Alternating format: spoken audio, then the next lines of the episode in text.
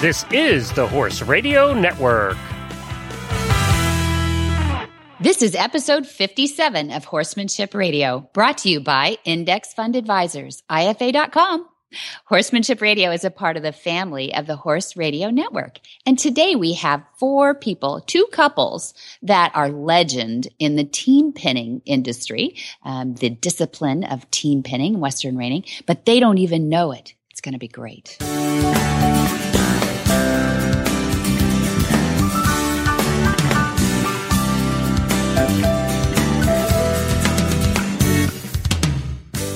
This is Debbie Loucks, and you're listening to the Horsemanship Radio. Thank you for joining us. Horsemanship Radio airs on the 1st and the 15th of the month, and I have my producer, Jen, with me today. Hi, Jen. Hello, Debbie.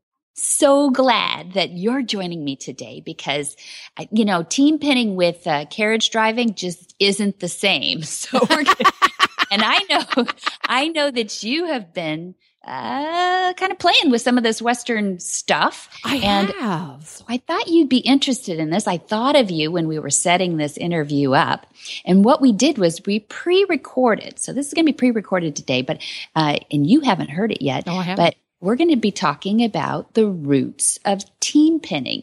And that means going back to where did it get birthed and where did, you know, what is it and what's it all about and things like Cool. that. What do you think? That's going to be fascinating because I know, having not, I didn't grow up in the Western disciplines culture. So I know very little about the origins of any of this stuff.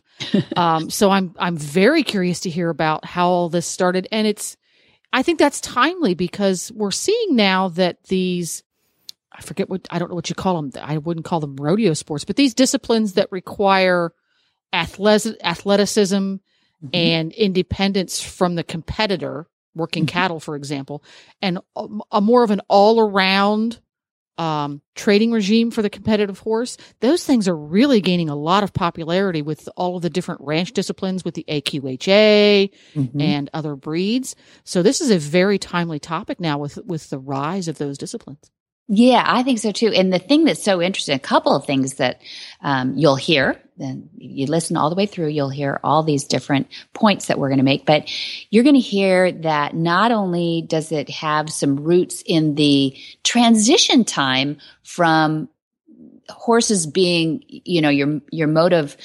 transportation, your tractor, your livelihood. It's that transition time when team penning came into be when people had the wonderful athletic horses, but that it wasn't really that they were ranching anymore with them. And so what do you do? And they so started. it, so it grew Yeah. out of that industrial revolution where kind of, um, yeah. steam engines and then tractors and the internal combustion engine came to be and and, And then what do you do with horses? Do and people horses? people have this appreciation for a lot of American quarter horses. You're absolutely right, uh, but they had an appreciation for a good, you know, good level-headed horse that uh, would carry you through thick and thin, and certainly go ran- uh, work ranch cattle. And and then it also the second point is it's become very international, and you're going to hear a little story about that too. That uh, you know it pops up in Italy, it pops up in Germany, and and they don't even know really. uh, They know it's Western, and they know it's you know to do it's with John Wayne. It's for John Wayne. That's very good. That's very That's right. interesting. I never Yeah. thought of it that way, but Yeah. I know a Oh, little yeah. bit about the vaquero tradition because you talk about it on the horsemanship radio show and a couple of other shows we it comes up occasionally Mhm. very different than what i knew about quote cowboys from watching you know tom mixon and the Yeah. lone ranger on tv Right. that is even different than what i would understand to be ranching and and cattle and horse work from Yeah. the united states does and, and Europe is going to have its own separate traditions. So from their point of view, what we do to work cattle is not going to be the same as what their tradition would have been. Am I kind of on the right track there? Yeah, they there weren't so many cattle in the European times, you know, the most in the last few hundred years. Uh, they just didn't have the room. And in fact, the vaquero tradition, just we can touch on that for just a bit. In California, it was really interesting. The Spanish came to California with the big boats in order to pick up our probably our most um, oft exported product, which was skins. So they grew, the the big rancheros out uh, the ranch uh, the vistas of ranches out here were owned by um, just a few families, really, from Mexico all the way uh, up through California, and and the cattle were just loose out there to feed and grow up. But of course, you couldn't put a couple hundred years ago. You couldn't put fatted cow, um, and lots of them on boats to nope. take them back to Europe for leather.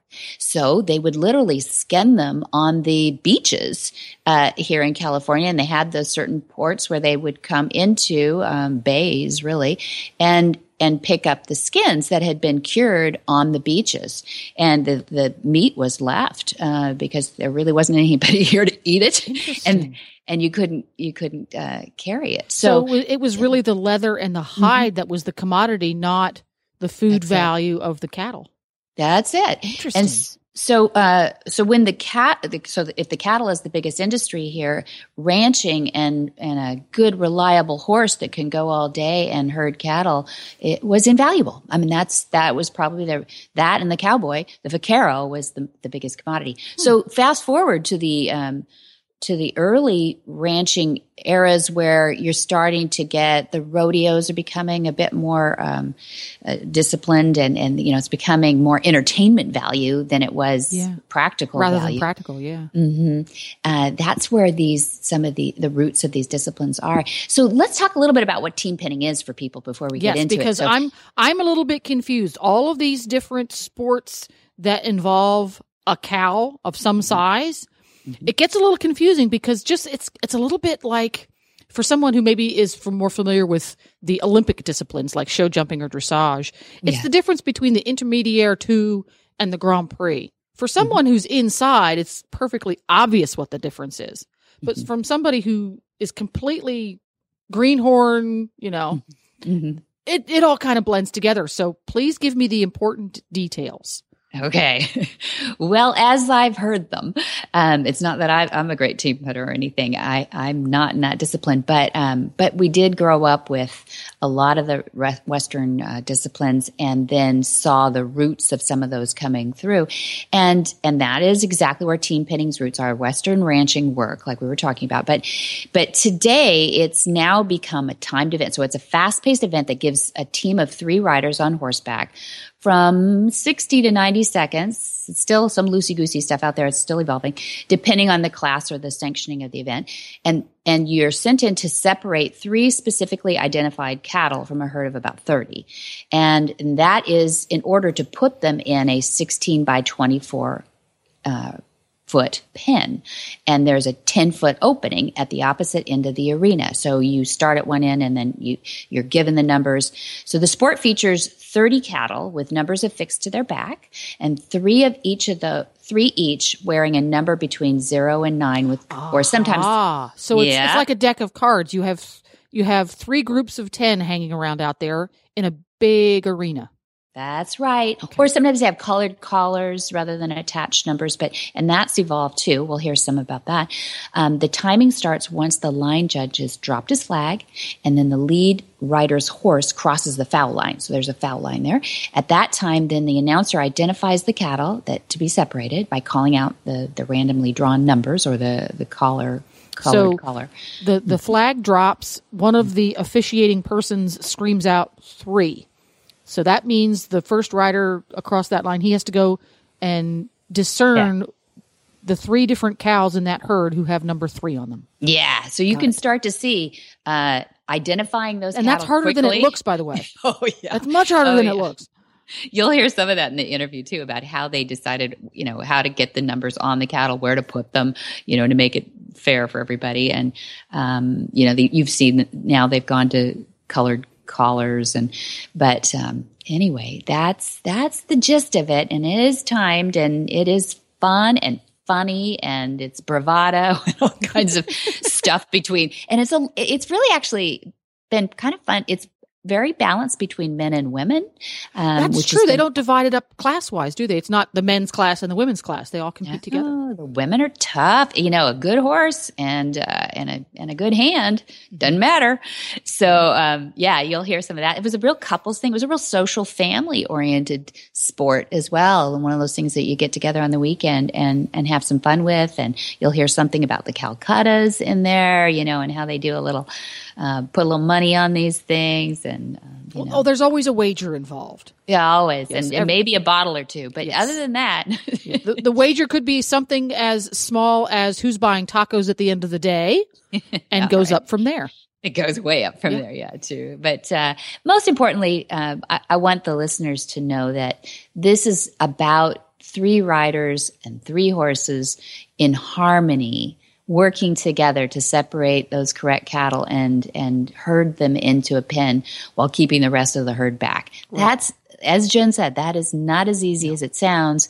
Um, and you really have to have a horse that understands you and is listening to you, and vice versa. You have to understand what that horse's needs are. So there's a lot of horsemanship at stake here. It sounds like a lot of fun, um, but but listen for the horses and the horsemanship in it too. Can't wait. Here we go. Hi, I'm Mark Hebner, president of Index Fund Advisors and proud owner of Monty Roberts Willing Partners graduate. He's a sugar bear. you know, investment portfolios are a lot like horses. You need to find one that best suits you, your temperament, and your stage of life. Some people might like an energetic horse and an aggressive investment portfolio, while others are more comfortable with a gentle ride and a more conservative investment portfolio. The trick is to find the one that's right for you. That's what Index Fund Advisors is all about, matching people with portfolios, risk appropriate, low cost, and globally diversified investment portfolios. You can find the right portfolio for you by taking the risk capacity survey at ifa.com. That's IFA as an index fund advisors or you can call us toll free at 888 643 3133. That's 888 643 3133. So, our guests today are John and Georgia Wiester and Monty and Pat Roberts. John Wiester has lived a full life. He's not only a fine horseman, but he's an author and a rancher along with his wife, Georgia, in the San Ynez Valley of California. Their ranch is located in the Santa Rita Hills appellation, which grows some of the finest Pinot Noir grapes in the world. John has been a professor of biology at Westmont College in Santa Barbara, California, and he wrote The Genesis Connection, among other fi- fine books that he's written as well. Monty and Pat Roberts founded Flag Is Up Farms in Solvang, California in 1966. So this is their 50th anniversary and golden jubilee year there. Uh, the rep- their reputation for raising and training world class horses is renowned. But my, my many might not know that separating cattle uh, into pens for branding, doctoring, or transport is also something that they uh, have in their skill sets. Team penning, a Western equestrian sport, has evolved, and we're going to hear a little bit about how they talk about uh, the roots of team penning. So both Monty and Pat are fine horse persons, and they met John and Georgia decades ago and struck up a lifelong friendship with uh, horses and whitewater canoeing and team penning all together. I'm so glad you all agreed to talk a little bit about team penning because I understand that there's a whole world of information out there on team penning. Some of it's current and some of it goes way back. And I know that some of you go way back. So I thought it'd be fun if we put a little roots in this team penning because it has it has been a meandering discipline and it really started right here in Central California, from what I can see from homework. And my little bit of research took me to Wikipedia, and Wikipedia defines team penning as a Western equestrian sport that evolved from the common ranch work of separating cattle into pens for branding, doctoring, or transport. And I have with me two couples and I'm going to introduce each one of them. I want you to say hi so that they know that you're out here and alive. I've got Pat Roberts with me. Hi there. I've got Georgia Wiester. Greetings. And Georgia's going to tell us a little bit about. She wasn't Georgia Wiester when she first found out about this team penning thing. And I've got John Wiester. Hello there. Hi. Be here. Thank you. Happy New Year. And we've got Monty Roberts. present. Yes, on Unaccounted and for. accounted for. Good. So we're going to be talking a little bit about the history of the sport, but I wanted to tell you all, in case you're not familiar with the current status of team penning, that today the sport is the fastest growing Western sport in the United States, Canada, Australia, and Europe. Not to mention North America. So, the primary team penning sanctioning organization in the United States today is the Team Penning Association USTPA, headquartered in Fort Worth, Texas. And there are an estimated 93,000 active team penners in North America alone. Wow. Is that amazing? Wow. Yeah. So we wanted to we wanted to um, hear a little bit about the way you saw team penning in the beginning, and let's take it back to. I don't know if this goes back as far for you, the Wiesters, as it does for the Roberts, but the Roberts are familiar with the team penning all the way back into the 40s. And I'll start with you, Dad, Monty, um, to tell us a little bit about your first memories of team penning, please. Well, my first memories of team penning goes back to, I'm going to say 1948. And I, I, I do have a pretty good memory, at least when it gets way back there. I can't remember why I came in this room, but uh, way back there I can remember. And I think it's about 1948. And they had some funny little things at the county fair and the, and the county shows and stuff. And there were no rules. That is to say, each time you went to one of these things, there was a different set of rules. and um, a different pen to put them in, and a different gate to go through, and a different number of cattle. And they put the numbers on in different ways. And there was um, a lot of uh, conversation. there was a lot of bluster Yeah. and um, uh, there was a lot of fun. Everybody had fun with the team penning. And I, I recall in about 1949, uh, Santa Maria at the fair uh, had the team penning.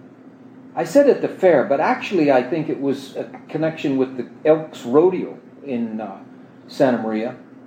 And um, they, after the first night, they had three nights, and after the first night, they put it the last event because it was so chaotic, you know.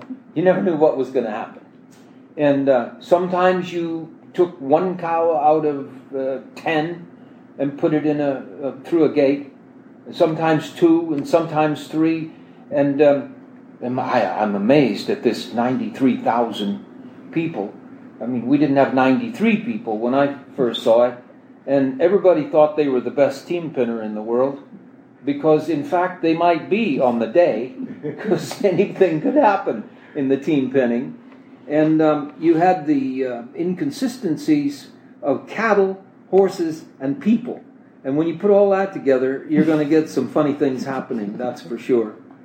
And um, now it seems to me you've gone back and done your homework, and um, uh, Ray and Joe Yannis uh, from down in Ventura area, uh, they they are claiming to be the first ones to ever organize a competition.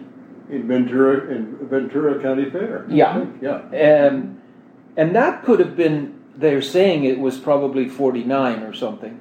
And I'm saying it was probably 48 or 47. And I have a reason for saying that because I know when I went, when I started high school and, and uh, it was the first time I really went to school and, and, and that sort of thing. So, uh, Joe and Ray Yanis were top notch horse people. Cowboys, yeah. And um, they they organized whatever the heck they organized called team penning. And I don't know whether they had one to bring out or two or three or whatever, and the gate they went in and all of that. But um, later it came to Santa Maria, and there was a, a, quite a push for this with the Newhall Land and Farm Company. Yeah, Newhall Land and Farm Company was based in Saugus, Newhall area down there.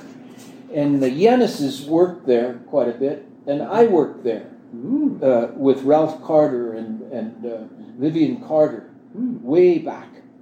And um, they, we, gathered cattle there in those pens near Newhall, which is now something Seven Flags uh, Six Flags. amusement park or Yeah, something like that. right. Well, we, we had little contests there in the day uh, uh, uh, with this team penning thing, trying to see if there was a way to, you know, constitute a, a, a proper uh, contest of it all.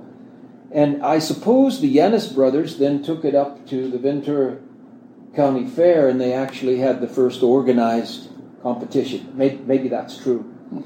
But there was a little guy that bounced around. You call him a day hand, I guess. He went. He was with Land and Farm Company, and he went up and worked at the Suey Ranch part of the time, and so forth.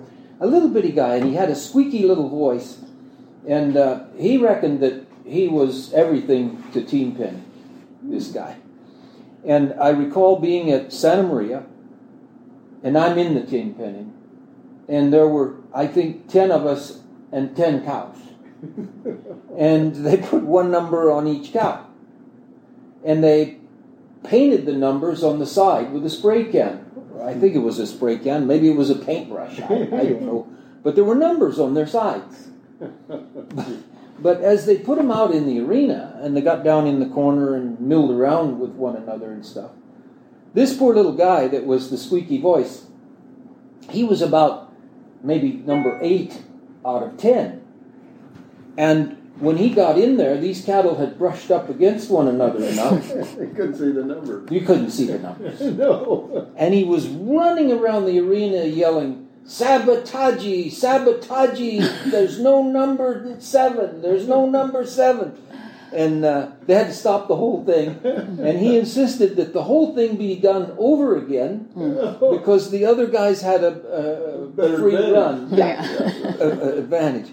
So that's the way team penning began.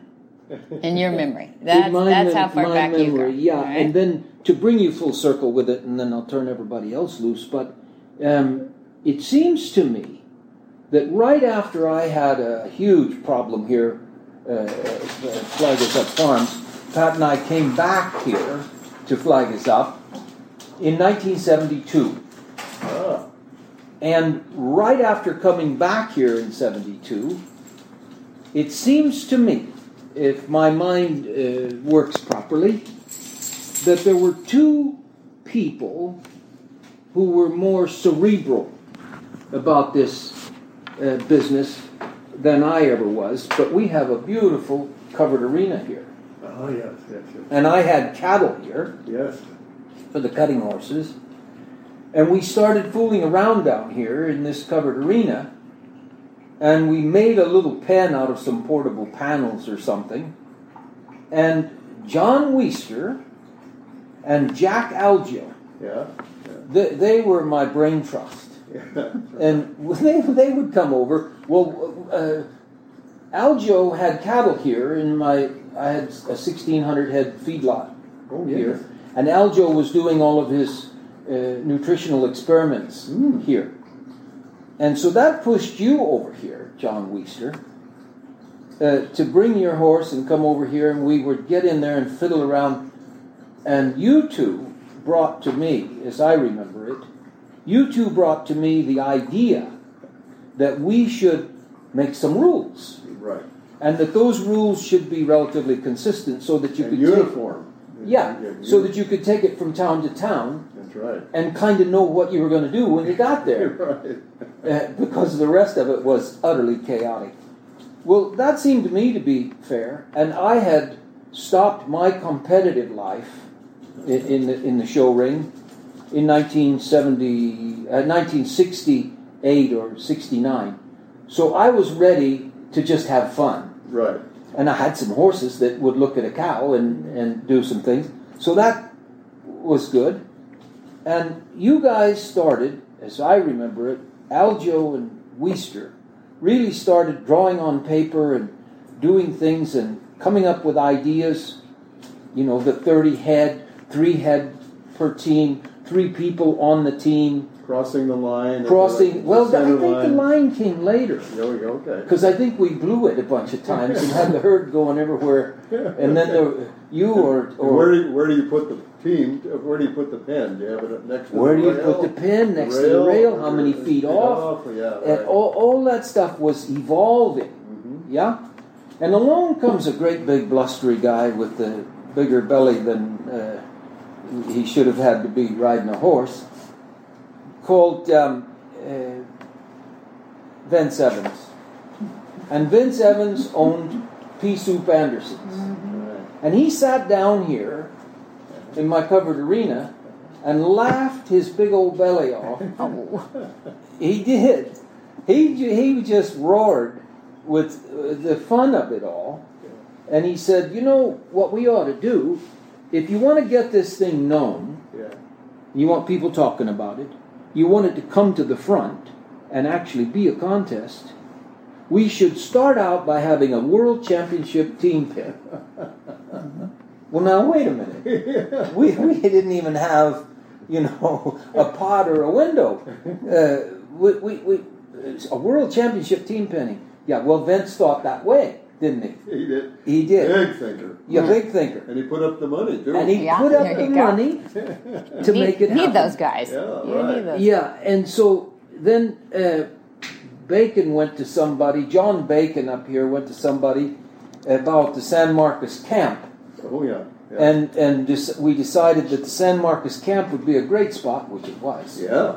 Because they could camp people out. camp out. Yeah, They could camp out. They didn't bother anybody. you could run the ca- cattle trucks in there and out of there and everything. It was fantastic. It's about 15 miles, 20 miles to the east of, of San Ynez there, of Solvang. And um, it's in a very, very rural setting with a good arena, Oh, great arena. you know, and everything was there. And so we had the first World Championship team penning. I'm going to say it was 1975.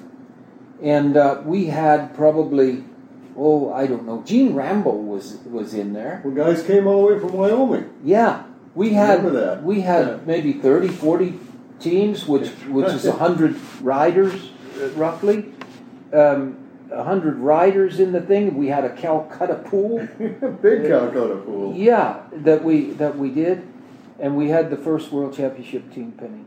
I remember so clearly that I got the FFA, Uh-huh. Future Farmers of America, to make tri-tip sandwiches uh, to sell there to benefit the FFA. You're right. Right.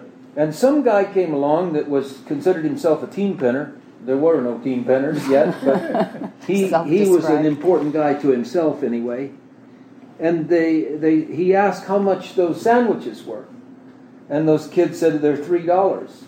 And he said, I wasn't looking to buy a cow. Three dollars for a sandwich? Well, you know, he got really angry. And he, he wanted to take us to court and stuff for charging three dollars for a tri beautiful barbecue tri tip sandwich. And it, it really turned me off. Uh, I thought, you know, here we are out here having fun, and somebody's complaining about buying a sandwich. But anyway, those are the kind of memories that come back. We had uh, live music, we had a dance. We had a big dance afterwards. Sure. Yeah. Sure. And sure. um, It's the only way to keep the women around, apparently, well, back it then. was. No, we were competing. We were there. oh, there you Yeah. go, The Georgia. women were Okay. competing too. Good. Oh yeah, Good. oh yeah. Um, in fact, um, the Davis boys, with their wife Jan and Gary and Bobby Kay. Bobby Kay Davis, Oh yeah. she was a tough team penner right from the first year we had it. And I know that I bought Gene Rambo in the uh, Calcutta, and uh, he didn't win anything. and he was my hero. I, I, I can remember one of the funniest things from that thing was two guys got in a fight over a woman. Uh, And, and yeah, yeah, and I think it was you, Marty. well, put him in the arena. We'll Calcutta him. Oh, that figures. Lock him up. That. Well, that's that's kind of the end of me because uh, somehow they made me president of it for a while, and I and I was trying to help make things happen. But the real shakers and movers in this uh, were Aljo Wiester and uh, Vince Evans, and I, I, yeah, we started in my covered arena, and we, we, we did the thing, and I helped uh, what I could, but, um, but really, those were the brain. That was the brain trust that started the team penning, and then we had people that had different ideas about it, and they broke off and made other uh, uh, organizations and stuff. And um, the last thing I have to say on it is that uh, some 30 years later or 40 years later, I was doing uh, uh, one of my shows in near Rome in Italy, and it was at a big fairgrounds there, and the fairgrounds had various events going on on the weekend, and I noticed there's a bunch of horses all tied down the fence over there with western saddles on, and the people riding around uh, looking like they were from Elko, Nevada, you know. And so I walked down there, thinking uh, I got to find out what's going on here. wow. And so I went up to some young lady who was riding by on her horse, and I said, "What's happening here?" And she said, "Oh, it's the uh, Italian national team penning championship." Whoa, you are kidding. I said, "What are you talking about? Where did you hear about team Italian penning?" National Team Penning Championship. Yeah. I said, "Where do you hear about team penning?" Oh, Oh, she God. said, we've been team penning here now for five years or whatever it was, Oh. something like that, you know? And I said, well, for crying out loud, whoever dreamed up this thing, team penning? oh, she said, it came from the American Quarter Horse Association. I said, really? she said, yes. And I said, well, you tell, if you, the, is the president of your organization here? She said, yes. You tell him to come and talk to me. because He needs some information. So the president and I got to know one another, and I explained to him some of the early days of the team penning. And what happened was that the American Quarter Horse Association, um, in the early 80s, they were looking for an event possibly for their For the quarter horses. yeah Sure. and uh, somebody was there from Italy when they were testing out some of these things in the quarter horse shows. Took the idea back to Italy, took the rules, all your rules. oh, God. Who, who, who, who, who was the brain trust? Did you come up with more rules than Aljo, or did Aljo come up with more Oh, rules? that's hard to say. Yeah. That's hard to say. But you two were the ones really coming up with the rules. That's right, because we had to we had to make them uniform. It was crazy. Yeah. the way it was. And you mentioned earlier this line across the middle of the arena.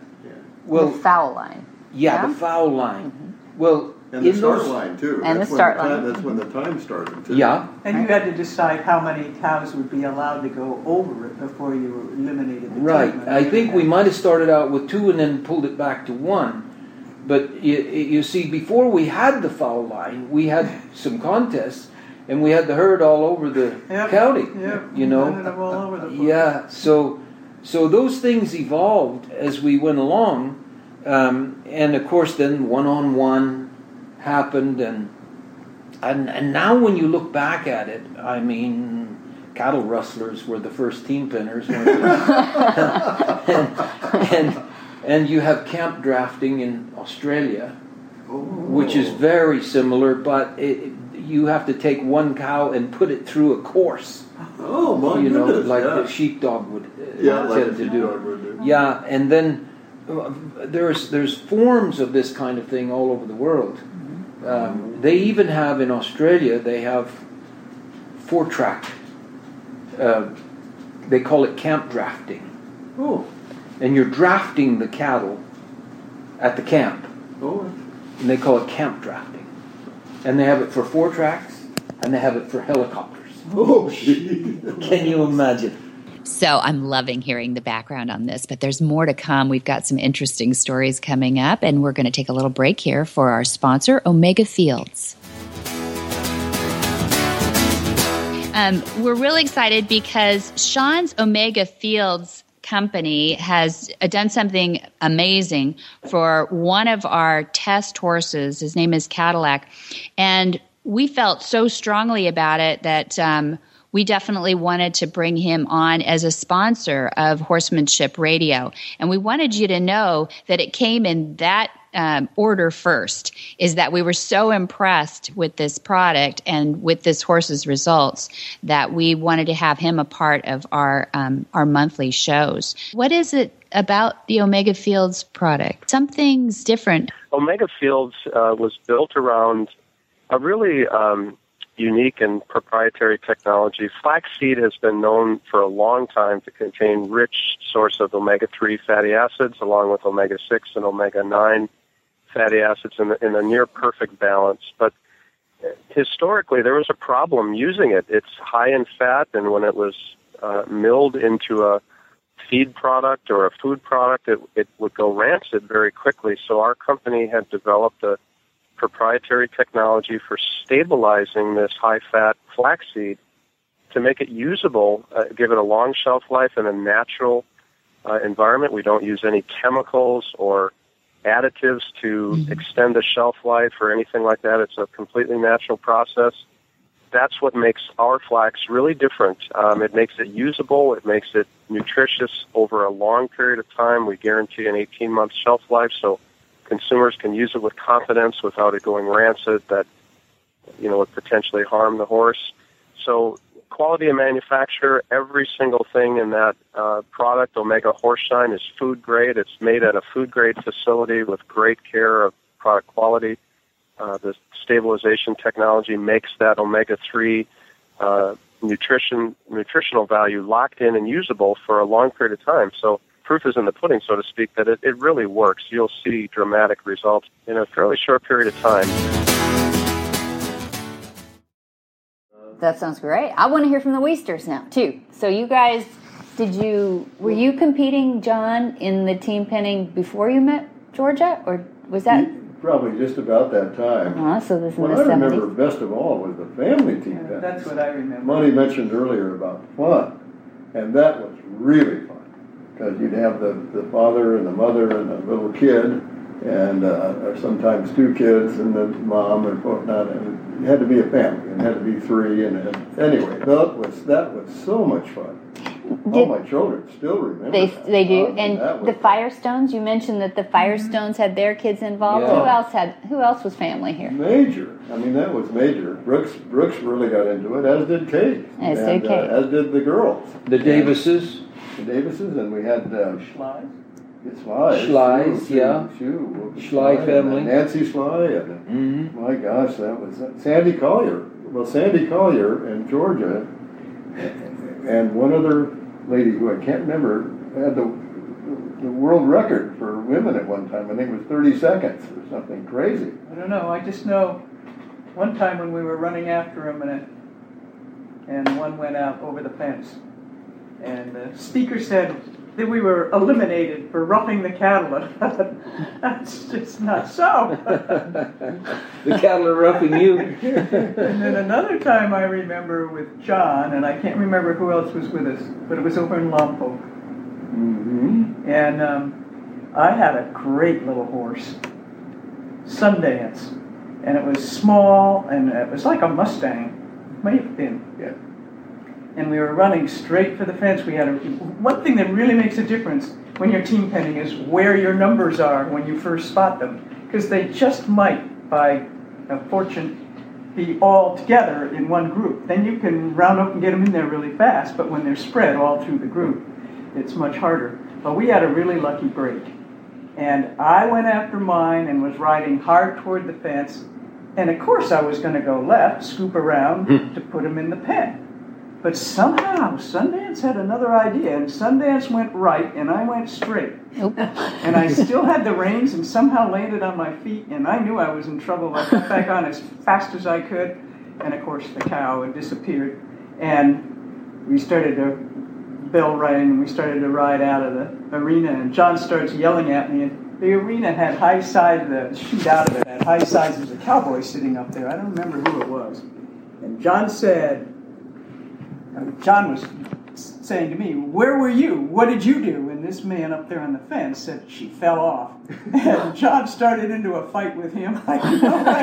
And I just rode on out. I figured that wasn't a good place to stick around. But we had a lot of fun. I don't remember there being money in it in the beginning. No, I sort of remember the change coming when When we did put- bots came in and people started practicing and videotaping themselves for practice and everything. We never did that. We just Is there oh, money in it now? I bet oh, there Oh, is. big time. I never saw any money from it. I we didn't either. the money was all going the other way. yeah, I think that's the way a lot of these disciplines first start. It's Yeah. you know, it's Yeah. it starts off as something fun and it's a Really challenge fun and backyard and family. oh, that's yeah, right. Big, big day, big day. of, Yeah. So tell out. me about the horses. Uh, Dad alluded a little bit that he you could pretty much pick a horse that you know didn't didn't blow up or ignore you. So what kind of horses did you use as a rule? Mu- one Mustang, I've heard. Yeah. Well, the best horse, of course, always Fancy Hills that uh, actually Monty was gracious enough to sell to me.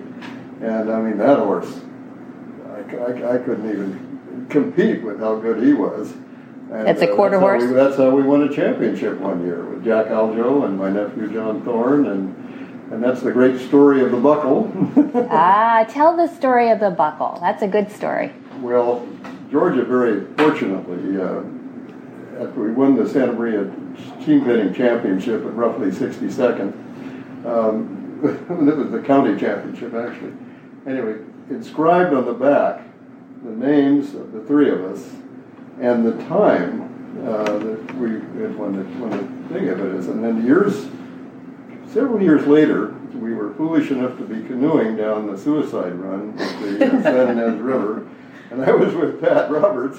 And we, anyway, it was one of those things where uh, you can't see the worst rapids from the road, and uh, we went into the worst rapid, and over we went, and and I got caught with a buckle, this buckle, on my on the gunwale of the canoe, and sort of whipped the whipped it off because I was drowning. And came back up, lost the buckle. I mean, it just felt terrible.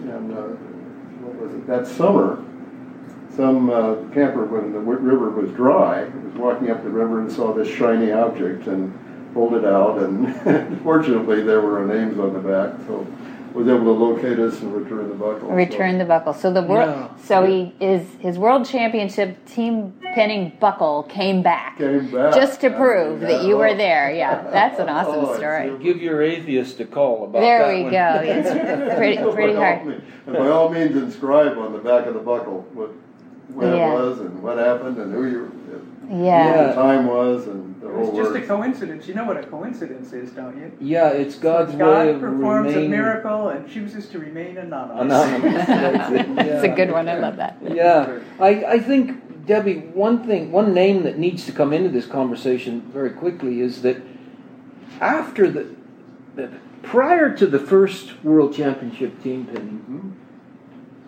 mm-hmm. we put the numbers on the cattle in about twenty-seven different ways. That's right. They had numbers on the shoulders. They had numbers on the hips. They had numbers on the sides. And They were painted on with a brush. on, yeah. They were painted on with a spray can. Mm-hmm. It- everybody had an idea about mm-hmm. how to put numbers on. And I think it was Wiester. I'll give It was him. Bill Deputy. Yeah, I, I think it was Wiester. I'll give him credit for it right now. No, no, hear me out now, because I think it was Wiester that came to me and said, I know a guy who's been watching all of these things from the side, Ah, and he thinks he has some good ideas about how to do the number. yeah. And I said, okay. And I think Aljo said, okay. And um, you said his name is Bill Deputy. Yeah. Now, Bill Deputy was a mechanic, was a I don't know. I don't know. He was he's something to do with his hands. He was a mechanic or something. And he knew about glues and materials and stuff like that. So he started fiddling about. And this character, he came here a dozen different. See, I had a roping chute in my covered arena, and always had cattle here for the cutting horses and stuff. So he'd run some cattle in, mm-hmm. and he'd stick these things on them, and put them out in a pen, and come back tomorrow and see If they were still there. yeah, and um, he went to um, he went to Charlie Hollister about the glue that they use on the Oh, sure. sales cattle. The sales. for the, in the sales, uh, Sales barn. yard. Yeah, Sure, the building. and uh, and Charlie Hollister apparently told him about a new glue that just came out that was waterproof, like that it could rain on the cattle and stuff like that. And uh, so Deputy started experimenting with these different glues, Oh, he, and then he experimented with different materials, yes. a canvas type thing, and I think he ended up with a kind of an oilcloth that had fabric on one side, a fabric-like uh, texture on one side, and slick on the other side that would hold the paint. I suppose now with 90,000 people doing this, they probably manufacture these numbers. yeah. But I promise you, if they're manufacturing them today, they're probably still using Bill Deputy's methods. So. Because when Bill Deputy got it right, we just never had any problem losing numbers after that time. People could read them really well. You too. could read them clear across the thing. He placed them in such a way so that uh, excrement from the other cattle didn't cover them up, and, and, and bumping the fence didn't curl them up, and it was it was a Right on the tremendous flat thing. of the hip up on top. Yeah, and Bill Deputy uh, still comes here.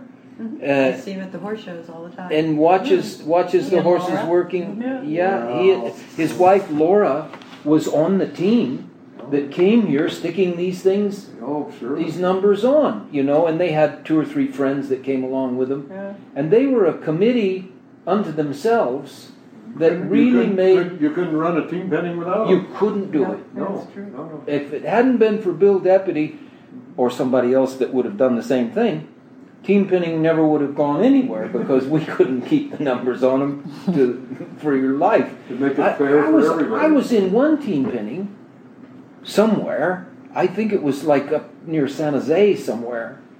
And they put a tiny little number square between the eyes on every on every, and that's the only number that was on it. Well, you tell me how you ride into the herd and look between the eyes of the cattle.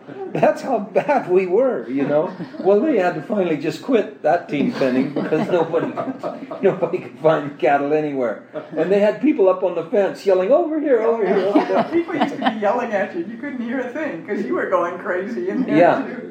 Yeah, the num- number seven's over here. And then when they instituted that you couldn't, I think the first I heard, yeah. you couldn't bring more than three extra over the line. And then it kept reducing down to, I think it's zero, the last I heard. It might be. I don't know. I think when I gave it all sure up, changed it. I think when I gave it all up, you could bring one extra over and kick him back. That's right, that's right. Yeah. That's right. That's No, right. It tell- didn't count till you kicked them back. That's Yeah, Then yeah, didn't count. Back over the No, but tell me, how did this? How did the watch stop? Oh, when, when you, re- when you uh, lifted your hat. Who? Whoever Uh, was the in first, the game. the first, yeah. the first team, uh, the first uh, one on the three-man team that, that did it. That It didn't have to be all three. no. But you all had to be across the line on the right Yes, side. across the line. And all the other cattle had to be on the other side of the line. Right. Okay, But it. but it- th- three people didn't one- have to be standing in the gate. No, No. just one. Just the one that made them all go in there. Well, the last one, first one, as soon as he went in, raised his hat. That was it. Well, if you didn't have a hat on, Well, you had, you Hats were a hat. required, remember? was it? We had to wear hats. Is that right? Well, That's it, right. it was required, but, but you could lose one during your Yes, run. yes. But you had to. But I guess you could just raise your with- hand and Yeah, get right. the yeah. Uh, But I remember the argument that um, who what was the name of the secretary of, um, uh, of Lorraine Lafarge. Lorraine Lorraine Lafarge. Oh, yes. 'Cause she Well, was she the- was very upset with all of us because she was up there doing the timing, and I think maybe I think maybe um, your well, Isn't there somebody to drop the flag? yeah yeah there's a flag, John, on the line. Yeah. But then Lo- Lorraine and uh, Aljo's secretary, uh, Lorraine, That was Lorraine, That's yeah. all right. and then I think deputy's wife, they were doing the timing. Laura, Yeah, maybe. that's right. And and they they were shouting at us because they were asking, "Who do we watch for the time? Who do we watch for the time?" Because they're looking here, and everybody else had to watch where the cattle were and all, all of that sort of thing. And um, so it came down to some rule was made, and like you just clarified, uh, the first person to run them in the pen could stand in the gate and raise their hand, and that stopped the watch. Right. It had to And you didn't, fast. if you didn't have all your cattle across, you couldn't raise your hand Right, right, because yeah. she's going to punch the watch, and then you got zero Right. because Well, unless you had, unless you settled for only one or two. Well, true. Oh, that's Yeah, right. That's, You'd you settle for- could do that. You Yeah. could do But that. then you had to really watch it because they'd shoot back out if you were Yeah. standing in the gate. Is there a time penalty if you didn't get all three? Is that Yes. why could you? Uh, Oh, oh, well, it- it came down to, it came down to if somebody had three in, they were obviously the winner. mm, I And see. sometimes it was so rough and and the cattle were so wild that you were lucky to get one in and maybe two, so that it was a two trump see. one, three trump two, two trump one. Yeah. Yeah, so it's a balancer within the Right, right. within the right, cattle themselves. That Yeah. Pretty fun. Yeah. But of course, the big deal is get your three in as fast as you Uh, can. yeah, that's well, you know, the. I, I think, Debbie, it's important to say that a lot of people who love horses and animals in general are often looking for things to ban. You know, ban this, ban that, ban this, ban that. And team penning came along at a time when horses needed something to do. Um, we don't need them to plow the fields anymore, pull the trees down, and all that sort of thing. So you just keep banning things, and pretty soon nobody needs a horse for anything. And having fun and a family, like Oh, you yeah, all mentioned, Really great. um, team penning brought a whole new perspective to at least the Western world of uh, horsemanship, in that it gave thousands of horses another job to do. And even people who weren't competing in team penning were home playing with it, you know, and, and uh, jackpot roping arenas would have team penning on the Wednesday or something like that, you know. And um, there are circumstances, in my opinion, whereby there are events that should be canceled, banned. The Omak suicide race. A horrible thing, jumping horses off a cliff into a river and swimming across the river and stuff. They killed horses and everything. Just ban it. Uh, that's okay. and it is banned. And it is banned. Yeah. And and the wild horse race should be banned, and it is pretty much no longer in existence. Mm-hmm. But the thing they do in Italy, uh, called uh, something or other, where they run those horses, they run races on cobblestone streets, Oh, mm. and the horses are falling down. People get killed, and horses get killed. You ban them, but be careful what you ban. Right now, they're talking about banning horses from the carriages in New York City. My opinion is that the real estate people want those stable areas for high rise buildings. Probably. But they say that they're badly cared for, they say their feet are bad, they say this and that and the other thing. And they may be right in some instances. But with today's standards, you could chip these horses and be sure that farriers went by and checked them. You could be sure that veterinarians went to see that they were cared for properly and that their weight was right and one thing and another. And those kids in the middle of New York City may only see one horse in their life Mm. and it's on a carriage. And then you have places like New Orleans and several towns in California and, and, and Texas and Solvang Mexico. right here. Solvang right here. You know, we, we need to be careful what we ban horses from because they've been banned from enough things, Right. In my opinion. We just need to get our events better, mm-hmm. more Well, that's compassionate to that's the what you've done with team penning, and that's what's so fun about this That's what- conversation is that's going back to exactly. You're putting team penning on the mm-hmm. radio because Mm-hmm. it is finding something else for the mm-hmm. horse to do that's fun. It's wonderful for the families. Mm-hmm. Right. It's, uh, And I'm also hearing that it's a dating service because um, Georgia and John were dating at the time. But mom tells me that she was actually dating you when you did your first team penning. So I'd love to hear from her about that. That's true. That was in 1955, I believe. And at that time, there were a lot of mixed team roping and uh, and uh, team penning. Oh. And it didn't necessarily have to be a mixed team penning, but uh, I remember that my introduction to team penning was that year, 1955, and Monty and I going to King City, California, and competing in the mixed team roping and, and the team penning. and we won both.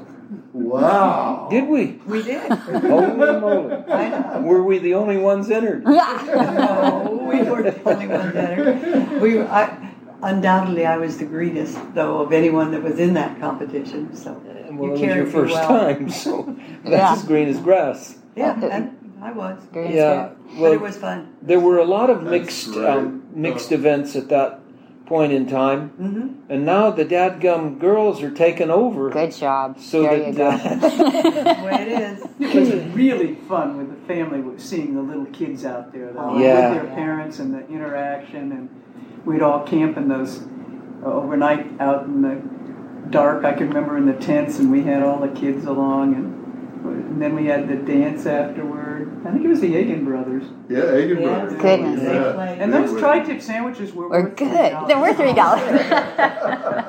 Tri-tip, we should explain to the listeners too that that's a very Central Coast California birthplace for tri-tip sandwiches. It is that piece of meat that was known as the Santa Maria style, isn't That's it? right. Yeah, Cooked, cooked, and it's Santa encased in its barbecue. fat. Now a lot of people have heard of it, but at the time, I bet yeah, that that it's, was. ge- it's becoming wider known, but it's it's actually the tip of the sirloin, Mm-hmm. um, and uh, it's a triangular piece of meat that Mm-hmm. fits just ahead of the rump roast and, and onto the sirloin, and they call it a tri-tip, and uh, it has a bark of fat over it so that when it cooks, it bastes itself, Mm. And it's it's tender and it's tasty, and the FFA needed the funds, so it probably cost them two dollars to make the doggone sandwich, and they were getting a dollar for bringing it up there to us, you know. So I was I was pleased to have gotten them, and uh, uh, it it was a lot of fun. Remember Dick McBride? He was the he was the coach of the football team at the high school here, and he started team penning, and he was a madman out there. I remember one time. You'll probably want to cut this, uh, but I remember one time we were up there and the dance was going on and stuff, and the Hell's Angels motorcycle group Oh, came yeah. rumbling Oh into the campgrounds, and that was a real war. Lawrence Snow was there. Was about six or eight of his sons, Oh, and they had a big war with the Hell's Angels and ran them out of the place. I just remember we were all told to get in our tent and stay there. oh yeah. oh, you remember the incident? Yeah. How funny. Yeah. So, so one, one, we got to do a name dropper in here. You said that there was only one undefeated person that you remember in team penning, Monty. That um, he he went into it. It was so easy for him. He won the first thing and quit after that because he was undefeated. Do you remember who that was? Casey Tibbs. Really? Yeah. Casey Tibbs came here and was down here team penning with us, and he just got the biggest kick out of that team penning. And somebody talked to him. I can't remember who he teamed up with, but somebody talked to him, and we went down to uh, the Eastern Empire there. Uh, where did Farrell Jones live?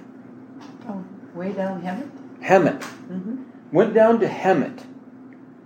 Um, so Casey Tibbs came here, practiced with us, got enthused about team penning, and decided he wanted to go to a team penning. Well, they were going to have one down in Hemet, California. And he teamed up with somebody, I can't remember who. And um, I kept telling him, it's harder than you think it is, you oh, know. yeah. It looks easy. It looks easy. And uh, so we get down there, and um, he goes in the arena, and they, I don't know, they won by like 15 seconds or something. All three of them, like Georgia said, all three of them were standing on one corner. Tibbs ran around them like a wraparound, and in the pen they went, and he won the whole thing. And it's the only team penning he ever.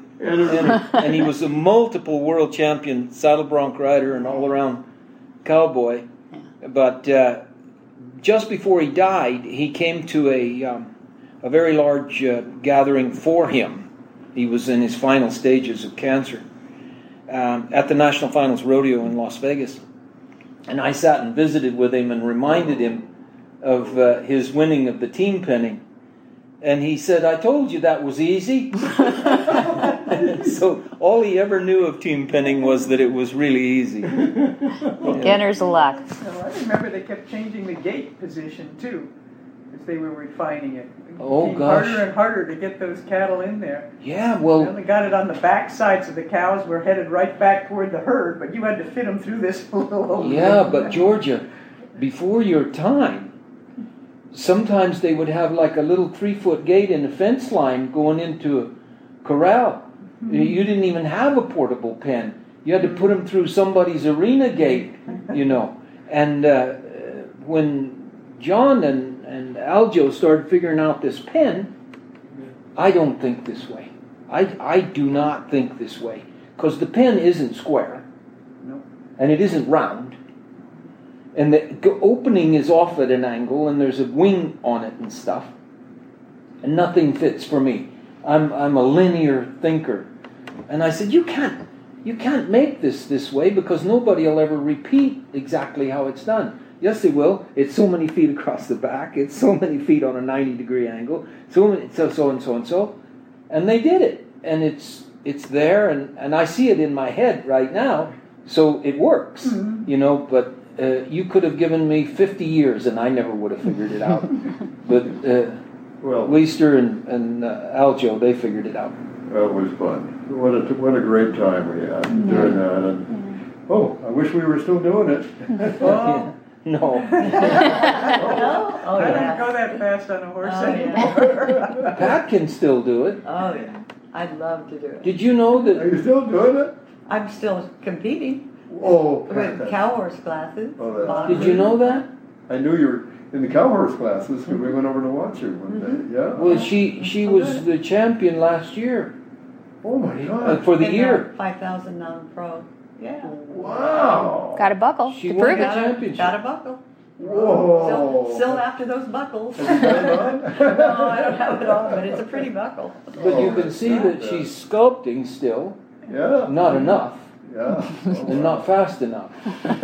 But She has she's other duties. Yeah. Taking care of Nursing. Sorta. but she, she she's she's still sculpting. But when she when she started sculpting, she put the saddle down, and uh, she really never showed in competition for forty years.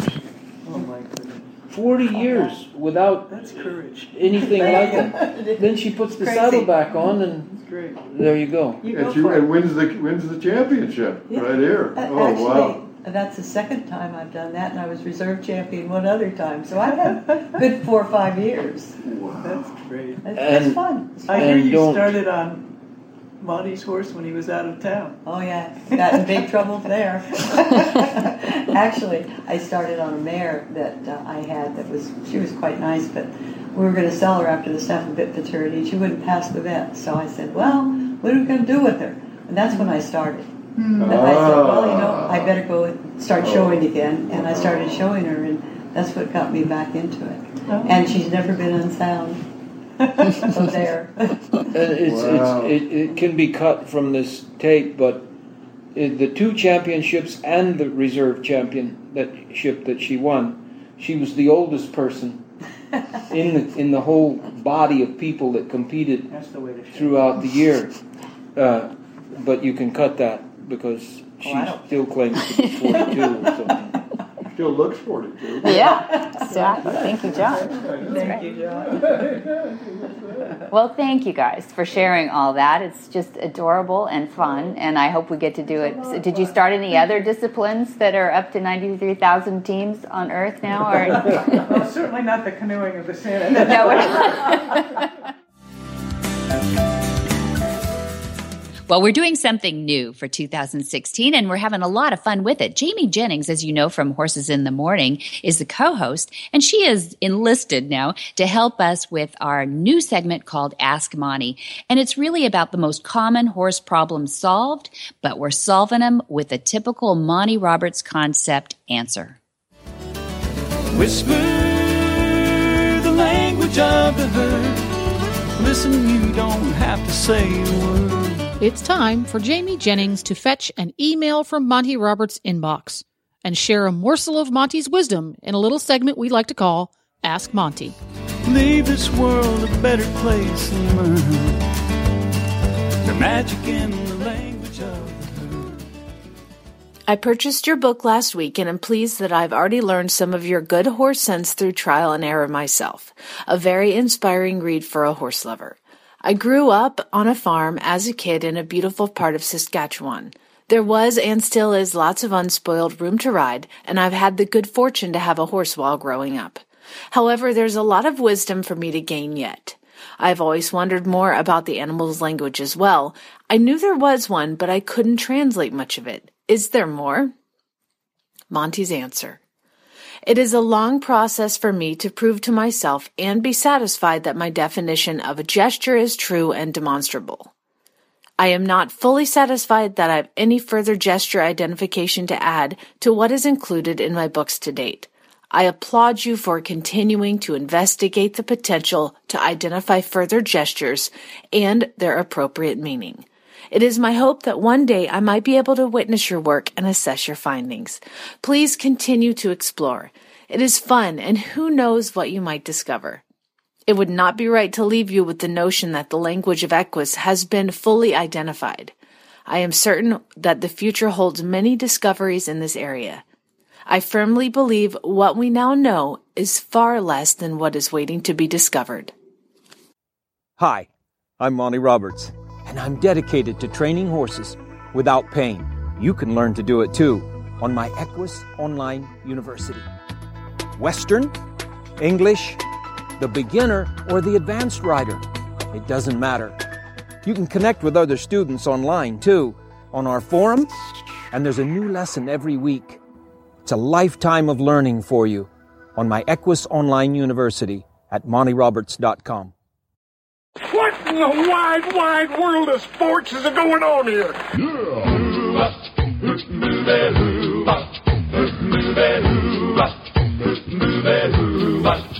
Where in the world is Monty Roberts? Monty is looking forward to meeting some new friends, two legged and four legged. Coming up in March, he's got an English tour with three dates March 5th, 11th, and 19th. And then in April, he'll head over to, to Denmark, where he'll be in Wilhelmsborg. Then he heads to Germany, close by, and he'll have dates 421. That's April 21, April 23rd, April 30th. And then the last two are in Austria. That's May 5th and May 7th. He's a busy boy. Then he jumps in a plane, and in July 17 through 21, he has his Monty's special training, which is a translation in Portuguese. Then August 1st through 5, he has Monty's special training at Flag is Up Farms, California. And then August 22 through September 2, it'll be the second Gentling Wild Horse course at Flag is Up Farms. Those are so exciting. I can see someday that the Gentling Wild Horses courses will be streamed live. Oh, that would be so cool to Would have that- a webcam. Would that Yes. not be awesome? So It that that people can participate by because so much of the skill set you need to see it. It's so hard to explain. It's so subtle. It yeah, is. totally. Timing and seeing the honesty of those Mustangs. It's the, they're the coolest teachers in the horse world. I, hands down to me. Yeah. And if you are not able to commit all of that to memory, you can find out all of those things and more at montyroberts.com, or you can get Monty's cal- calendar by calling Flag is Up Farm at 805 688 6288. And for details about today's show, go to horsemanshipradio.com where you can find links and photos and more information about our guests. And there will be no dog involved.